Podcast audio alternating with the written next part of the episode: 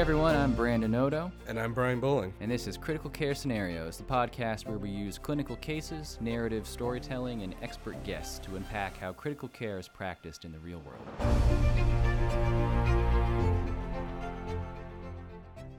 So I thought we would talk about abdominal compartment syndrome, which um, certainly a little more of a clinical topic. I think the last few times we've chatted were more clinically adjacent subjects, which are worth talking about. But you know, there's plenty to talk about in the world of true medicine too, and I think this is one of those areas. You know, we I think are both doing a little more surgical type critical care than uh, more kind of medical critical care right now. And I, I think this is something that tends to fall into that realm, although certainly MICU patients can come across this too. Um, you know, for those who have not given this a whole lot of thought, um, abdominal compartment syndrome is sometimes called ACS, although that can really confuse people who are thinking about uh, coronary syndromes. But this is just when the pressure in your abdomen gets too high and you develop a, a, a compartment syndrome, just as if you'd had it in your, your leg or something. Uh, or in your head, you know, we both see neuro patients as well. Similar phenomenon. You know, pressures get too high, start to choke off uh, venous flow, and then eventually arterial flow, and causes perfusion issues. Not the most common thing, but not really a zebra either. I don't know. Wh- When's the last case of this you saw? Gosh, I, it's been a while. I feel like, like you said, it's not the most common thing. It used to be. I think a lot more common, uh, and I think a lot of that was iatrogenic, uh, abdominal compartment yeah, syndrome. yeah. You know, I feel like this is one of those um, prodromes of a certain flavor of critical care and resuscitation that uh, hopefully we're not doing too much anymore. You know, that's the kind of thing where you would just flood patients with fluids and they would just puff up everywhere. I, I, I had a attending tell me once when I was training that the way you treat sepsis is you just bolus the patient fluids until they developed abdominal compartment syndrome, and then you stop. And that's how you know when you're done with volume. I used to know a trauma surgeon who said you got to swell to get well, and uh, same principle. I would, I mean, we would give in trauma resuscitations. Uh, I mean, I would give 10, 11 liters of crystalloid in the trauma bag. Yeah. and that's i mean it, it it was this whole era where i mean yes people eventually stopped giving fluid but it's like y- you had to reach these absolutely hard limits to convince someone that another liter of crystalloid was was no longer helping uh, hopefully i think by and large we have earlier thresholds for that but um, i mean this is one of those markers where like clearly clearly there's too much. Now, there, I mean, you could there could be other causes. You know, anything that takes up space in the abdomen. So if you have space occupying lesions like tumors or something, you know, the bowel is dilated because of ileus or obstructions or whatever, or anything that prevents the abdomen from expanding. You know, kind of reduces the compliance of the wall. Um, you know, in theory, things like burns can do this. Um, but I mean, I think it's a good example of kind of physiology because again, we see compartment syndromes elsewhere too, right? You imagine um, someone with elevated intracranial pressures for all the same reasons. Something's taking up space, uh, the the skull is not compliant, and then you start to choke off blood flow, and it's sort of the same same ideas. I, I guess the I feel like the difference here is that people, uh, I think, don't think about this unless they're forced to, and maybe some people more so again maybe in the surgical world but i don't know this is i feel like not the kind of disease that necessarily jumps out at you unless it's you kind of have a little flag in your head to to give it thought in in certain clinical contexts Yeah, well, I think part of that is the sequela and consequences of it aren't as readily apparent, right? Increased ICP causes serious changes in levels of consciousness and people's ability to function. Increased intrathoracic pressure, like cardiac tamponade, um, just, uh, tension pneumo, stuff like that, causes cardiac arrest at some point. Uh, whereas an increased abdominal pressure, I think the signs are much more subtle. You, you Yeah, go, I think "Oh, people want big to- bloated belly. What's the yeah yeah deal? that like the one marker people it would kind of put it on people's radar is if the abdomen was obviously like very tight and distended and you know, of course, it it can be that. Now, if you didn't examine the abdomen, uh, maybe serially, you might not even notice that. But uh, you know, I think if that's what you're waiting for, you might you might miss it. Yeah. You know, abdomens can deceive you, especially you know if there's a lot of fat there, if there's other things going on. Again, if you, maybe you checked the patient 12 hours ago, and since then they've developed ACS. Um, it's I think one of those things you just have to have a lot of suspicion for, or you're you're, you're gonna miss it. Yeah, absolutely. And for folks who are not practicing in an area where they deal with a lot of belly pathology, um, this can kind of sneak up on you. But intracranial, I'm sorry, intra-abdominal hypertension can lead to intracranial hypertension or can worsen it. Right? There's a number of mechanisms that we see whereby that uh, increasing intra-abdominal pressure can cause um, rising pressure uh, either through uh, you know poor venous drainage from the head uh, or backflow through the spinal veins and cause increased ICP problems. So this is something that definitely should be on your radar, um, regardless of the environment that you're practicing in. Yeah, there's this whole um, kind of theory. I think they call it the um, multi-compartment model or something like that of the body, where all of these compartments have kind of related pressures. And you know, if you uh, had a high pressure in, let's say, your abdomen, you're probably going to have high pressures in, let's say, your chest and or maybe your head, and and vice versa. Um, the at shock trauma in Maryland, they used to talk sometimes about um, opening the abdomen, doing a, a decompressive laparotomy to help with elevated ICPs. I haven't, really heard about that in a while, but I mean, just kind of making the point. And if you're, it's like, why why would these compartments communicate? Well, they do, you know, right? There's there's shared venous uh, columns of blood, and you know, if blood has to return through, let's say the the IVC to get back to the heart, you know, if the pressure there is high, then it's going to increase pressure and reduce drainage from also the head and everywhere else. I mean, it's they're all kind of connected here. So it's, you know, the body is one and even if you're maybe not directly working in the area, it's definitely something to to put on on your radar. Um, the like I said, I think the having a high suspicion is is important to to start out with, and then you know you got to actually diagnose these things. Most everyone, I think, is doing this by measuring pressures through the bladder. I, I mean, have, are you doing? Because in theory, there's other ways you can measure abdominal pressures. Have you ever used any other approach? No, in terms of an actual quantifiable number measurement, bladder pressure is pretty much all I've ever done. Yeah, it, you know the bladder is a floppy compliant bag. If you can measure the pressure there, it pretty closely approximates pressure in the abdomen. Usually, this is through a Foley. You know, they have special Foleys that make this a little easier, but it, you know, just again using the principles to understand it, you don't need it. You know, you get a little bit of fluid in the bladder, clamp it off, and then just measure the pressure maybe through the sampling port with any kind of manometry device. Um, again, in theory, you could do other things. If you were doing something like a paracentesis, you could directly measure pressure there and so on. But I think you want to be able to measure, not just relying on your clinical impression, because you, know, you miss some, and it, it's just hard to make it more convenient in the bladder. Do, if you're like looking out for this, how often do you check pressures? Yeah, so I think it just depends. Um, if you're really concerned about it, so what I would do is probably measure serum pressures every couple of hours, um, and or if I'm in the room frequently looking at the patient, I'm gonna compare what their what does their abdomen look like now, what does it feel like now, that clinical exam, um, as opposed to what it looked like an hour ago or whatever. And if it's rapidly changing, I might measure it more frequently. Um, but if I'm just relying on setting a rule and whoever happens to be assessing the patient, you know, the nurse, the day nurse, the night nurse, tomorrow's nurse, etc., uh, then I'll, I'll usually do every four hours or so. Yeah, I, I think I feel like the most common one I've done is maybe every four, maybe every six hours. But the most useful one is often like the initial reading. Like you're worried about it, you check the pressure and see if it's a problem or Yeah. not.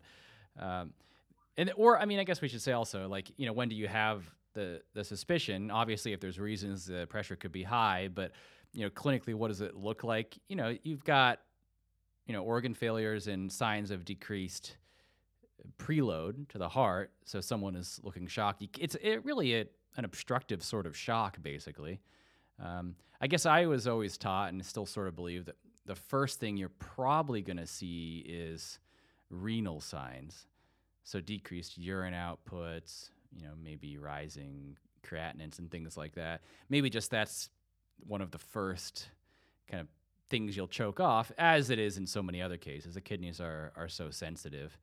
Um, but anyone who's kind of got signs of shock, and especially if they otherwise seem like they should be reasonably well resuscitated and their heart's working and so on, and you're like, why can't this guy perfuse? That's kind of when I'll think about this. But also, again, just anyone who's at risk for it, maybe you should be looking at. Yeah. Well, I think the reason we think of the kidneys so much is they're a great barometer of this, no pun intended, um, because you constantly are making urine, right? And if you've got a Foley in, you're constantly putting urine out. I'm not dependent on anything else to detect a problem. Versus like gut ischemia, right? If your your um, you know bowel vasculature is getting compressed and your gut's getting ischemic, the first thing it's going to cause is some pain. But if your patient's you know comatose or they're sedated or they're just so sick that they really can't complain about um, vague abdominal pain, then that's not a real good marker.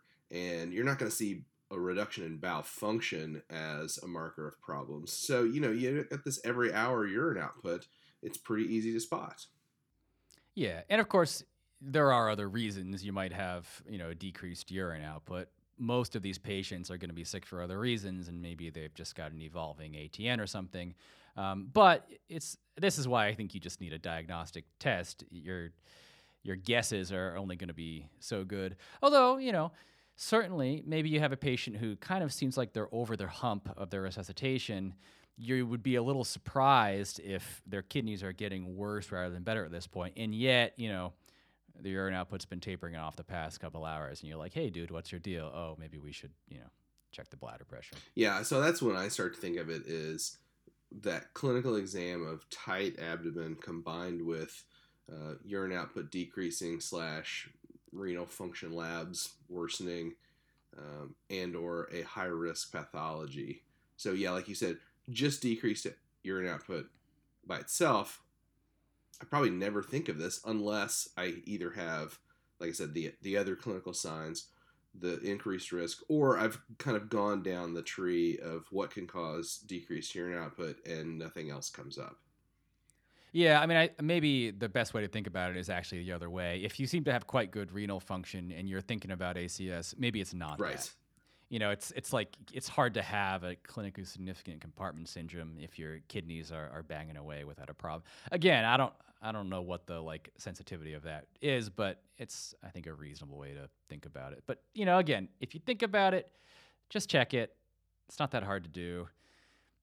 Measure bladder pressure the numbers you see in books are under about 12 is considered normal. Above 12 is intra-abdominal hypertension, which is kind of like intracranial hypertension. It's like the number is technically high, but probably is not causing you organ problems. And then over 20 is when you start thinking about problems. But just like in the head, you also need signs of organ dysfunction. If it was like 25, but the patient is fine, then is uh, kind of like what do you do with that? But then they have renal failure and other problems, you'd call it ACS. The measurement can be a little bit tricky to obtain without any confounders. I mean, people will say you should do this laying flat, which makes sense. You know, if you're sitting up or leaning up or scrunching up your belly, it increases the pressure. That's not so hard. Some people will say you should do this paralyzed. Because, of course, every time you take a breath, it changes your abdominal pressure as the diaphragm drops that's kind of a whole other thing because you know do you want to paralyze your patients just to, to do this um, i don't know sometimes you'll be like surgeons will come and be like i don't believe that number they're not paralyzed. I guess i tend to like check the number and then if you want to confirm it with something more reliable maybe i would consider doing that. But like if it's low then whatever. Obviously it it's not going to be falsely low. It can only be falsely high. But then if it was high and i'm like uh, should i believe this? Maybe they know I'll take more efforts to get a really clean number and maybe consider pushing something to transiently paralyze them and, and measure something like that. I, I mean, I what do you do? Yeah, so I think that's a good point. Um, it, like you said, first of all, if you, you know, it's like some of these screening tests that we do, so many things, right? If it's negative, then you believe it. It's fine. If it's positive, then you go, uh, maybe it's positive, but I got to do some more investigating. If it's low, it's low, right? You're not going to get a falsely low number. Uh, but if it's high, what do you do with that if it's not done perfectly? Uh, and I think this is where you know you start to consider other things like if it's high, how, how high is it? Is it 15? I mean, technically that's high, um, but is that high enough to really worry about? Are we having right because you are not going to act on it right. i mean it probably just tells you they're at risk which you probably knew right already. exactly um, you know so are they having symptoms of uh, compartments in syndrome right they're having kidney failure they're having potentially you know bowel ischemia uh, shock etc um, and so I that's where I go. I don't know that really measuring it super accurately is all that helpful because if you're measuring it and getting a, an idea and it's bananas high, then you go, well, it's really high and they're having symptoms, so we need to do something. And if it's high but they're not having any symptoms, and you go, I don't know if I believe it, well, then who cares? They're not really having symptoms, so is it something? Yeah, yeah, definitely the the overall picture matters about as much, and of course that means. Uh, data including you know how hard are they breathing do they have a really strong respiratory effort and i mean you know, the abdomen is like clenching down with each breath and you're like i bet this really matters a lot or they're on the vent and they're breathing pretty passively and i'm like i, I don't i can't imagine it's varying that much here and it depends on the overall impressions of everyone involved right maybe you're like regardless of the exact number here i'm pretty sure this is acs and then you've involved some surgeons and they're like we're not so sure prove it to us that kind of thing right so I, um, you know, if it's high, what do you do? Um, obviously, there's kind of medical things. You know, if the patient is fluid overloaded, maybe you can get fluid off them. Maybe you can diurese them or dialyze them or whatever floats your boat. If there's something taking up space, maybe you can clear it out. If their bowel is way distended, can you decompress it with, you know, OG tubes, rectal tubes? If they have a lot of ascites, can you tap that and get rid of it? Uh, and so on. But you know, if someone's really sick, often we're talking about kind of going all the way, opening up the abdominal wall to relieve pressure. So this would be a, a decompressive laparotomy. You're basically just it's like taking off part of the skull to decompress the head. You're you're making a big incision to let the abdominal contents uh, kind of move out of the that abdominal domain and give them some room to breathe and, and decompress it. You know, you can't have elevated pressures in a compartment if the compartment is not not closed. Um, this is certainly talked about more than it's done. When, when's the last time you saw this? I, and I, I, guess I mean done specifically for decompression, not for some other abdominal surgery and maybe left open. Yeah, that's a good question because while it's not super common, it's more common to see, you know, we did this surgery and we left the belly open because of swelling or whatever. Um, yeah. And that this is partly for this right, reason. Right. I mean, someone with who had trauma or a big abdominal surgery and is left open in, in a, like a damage control strategy. Um, this is partly why right. they're at high risk for this. But there's other reasons. You know, they also they they might need to go back in. They might have more bleeding you'd want to catch. Um, and it's all it's kind of like it's not to trying to treat abdominal compartment syndrome. They're in there to do something else. But now, like they probably maybe they couldn't close right. the incision even if they had wanted to. So that is sort of you know now they yeah. have it. But uh, I yeah I think in the last couple of years probably a handful of cases where it's been specifically we're going to go to the operating room to open the belly or even we're going to do it here in the ICU to open the belly to let uh, let the pressure relieve the pressure um, and all of those that I can that I'm thinking of have been post-surgical patients who had some sort of surgery in their abdomen uh, and were able to close, but now there's some kind of complication. Uh, so so yeah. not a you know ascites bowel or uh, bowel edema. Um, it's more medical uh, genesis of the problem. Yeah, yeah, yeah. It's it's not something that I think surgeons love to do. I mean, even you know, we're using an analogy of intracranial hypertension. I almost feel like sometimes neurosurgeons are, are more interested in doing decompressive craniectomies than you know general surgeons are in doing decompressive laparotomies and I, I think it's because the outcomes are not terrific from these like even when you decompress the belly and it was probably the right thing the mortality is quite high and maybe that's just because these are patients who are usually very ill and you haven't necessarily changed that you've just temporized one of their problems um, but it's also uh, it's kind of morbid you know you can't necessarily close the belly up a few days later um, the abdominal contents all kind of spill out. Usually they'll cover it with, and the most common thing now is a wound vac. Uh, you can do other things, basically anything that kind of keeps everything clean. But um, you got to be able to kind of decompress everything, get your edema down, make the patient better before you even start thinking about being able to close things up. And it can take quite a while, maybe many weeks sometimes, until you're able to reapproximate the edges of that wound and, and close the abdomen. And sometimes it's it's much longer or never. You know, once everything kind of spills out and they lose that domain, it can be really difficult to squeeze it back in sometimes. And sometimes patients need, you know, grafts to close up the the defect because they could just kind of never get the edges back together without, you know, tension and causing compartment syndrome, as well as issues just with the wound and and the flap. Um, so it's it's kind of not a small matter. I mean, patients can ha- will have giant uh, scars and you know sometimes grafts and healing issues and I don't know. It's uh, one of those things that's a, a step to be taken uh, not lightly. Although of course, if it must be done, it must be done. But I, I, certainly one of those things that we we talked about not too long ago. It's probably easier for us as non surgeons to invoke the the possible need for than I imagine for surgeons to actually go and do it because they know what what they're kind of the path they're setting down. Yeah, I yeah, there's just all sorts of potential complications, and you know, I think the comparison with decompressive craniectomy is um, a really good one.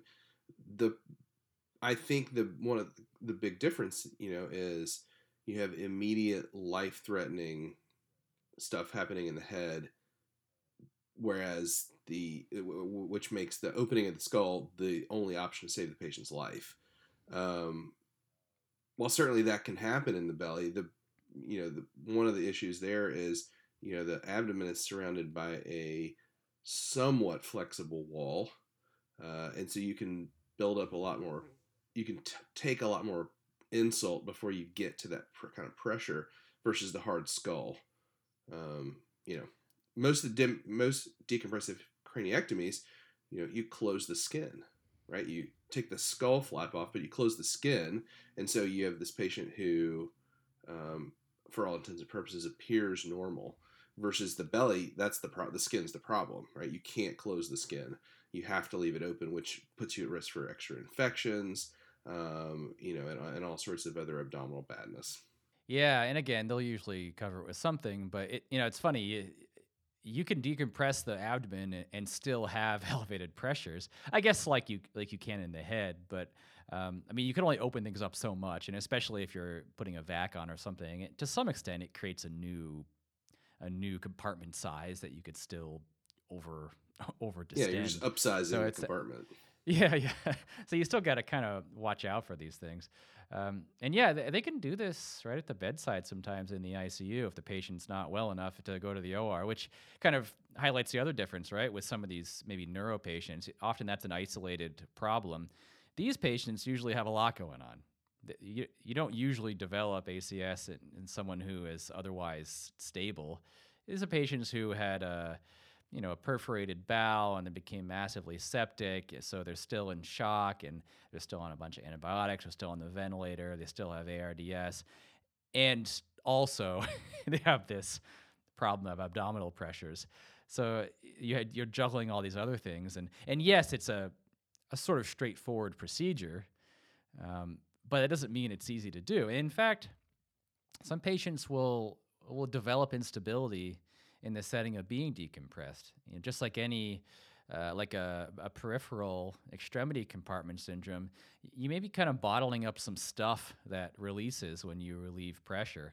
And patients have been known to, to code or to decompensate when, when that's kind of released and ill humors start to flow again, whether that's lactate or um, you know acidosis or uh, just changes in in the you know filling pressures for the heart and kind of fluid shifts. Um, it's it's one of those things that's mechanically simple, but not necessarily I guess, physiologically simple. Yeah, and don't you think in, in your experience that those sequelae tend to get worse the longer you wait to decompress? It's like you get this reperfusion injury almost, right? From the buildup of um, the buildup of toxins and, and metabolites in that um, in those the vasculature that's choked off that the longer you wait, then the more of that's released once the pressure is relieved. Yeah, I mean, I, I do think so. Uh, of course, it's hard to pick apart the other variables here, but again, it's like you don't want to do the thing, but if you do have to do it, you should probably do it earlier rather than later. So you're trying to decide if it's this really must be done, especially if you're trying to do maybe other things to to temporize it or medically manage it. Like, oh, maybe if we can diurese some volume off, we won't have to do this. All right, well, how long are you going to try that? You know, is this just drawing this out, or could it actually avoid doing this intervention? Or you know, maybe we'll try to dialyze. How well will they tolerate it? Who knows? We got to get a line in. We got to start some CRRT. It, it's um it really kind of fits in in a complex way with everything else going on in, in critical care. A great example, I guess, of the challenges is of surgical critical care. You know, it's a a surgical procedure which is, is complex and, and has to dovetail into a lot of other management and there's not really a right time to do it and even when it's appropriate is is unclear and you, you really should have input from probably a lot of different disciplines but it's going to be a judgment call. Yeah, I was going to say, is hearing you describe that uh, that process, I thought you're really talking about everything that happens in the SICU, right? Like, uh, you know, patients bleeding. Uh, how long do I keep transfusing before I take them back and re-explore? Uh, right. Patients, you know, renal failure. How long do I keep doing Lasix challenges before we give up and put them on CRRT? Um, you know, I mean, that's that's the essence of critical care in general, but especially surgical critical care. I think. Yeah, and especially when the the tie-in is with a, a surgical procedure yeah. that may or may not have to be done, because then it really is. Um, it can't be any one person's decision. Right. You know, the, at the very least, the the critical care team and the surgical team are going to have to come to to some kind of agreement. All right, what else about abdominal compartment syndrome must be said? Uh, I don't know. I think we've covered it pretty well. I mean, it's not super common. I think it's less common now than it used to be. But when it happens, uh, it's something that usually causes lots of problems. Yeah, and you know, again, something that in some ways seems simple, but um, simple doesn't always mean easy to to understand and manage. It's it's you know the the practicality has become quite complex. I think the important things are having a an index of suspicion to look out for it, and a low threshold to to check for it, measure pressures, not just say something like ah, I don't know, the belly looks okay. Well, maybe, but you know who knows and you know getting a lot of people involved to kind of make these decisions because it's not really a right answer but maybe you'll get closer to right if everyone's head can be in the ring and and just give it some serious thought. Yeah. All right sounds good to me. Talk to you yep. soon. see you soon. Thanks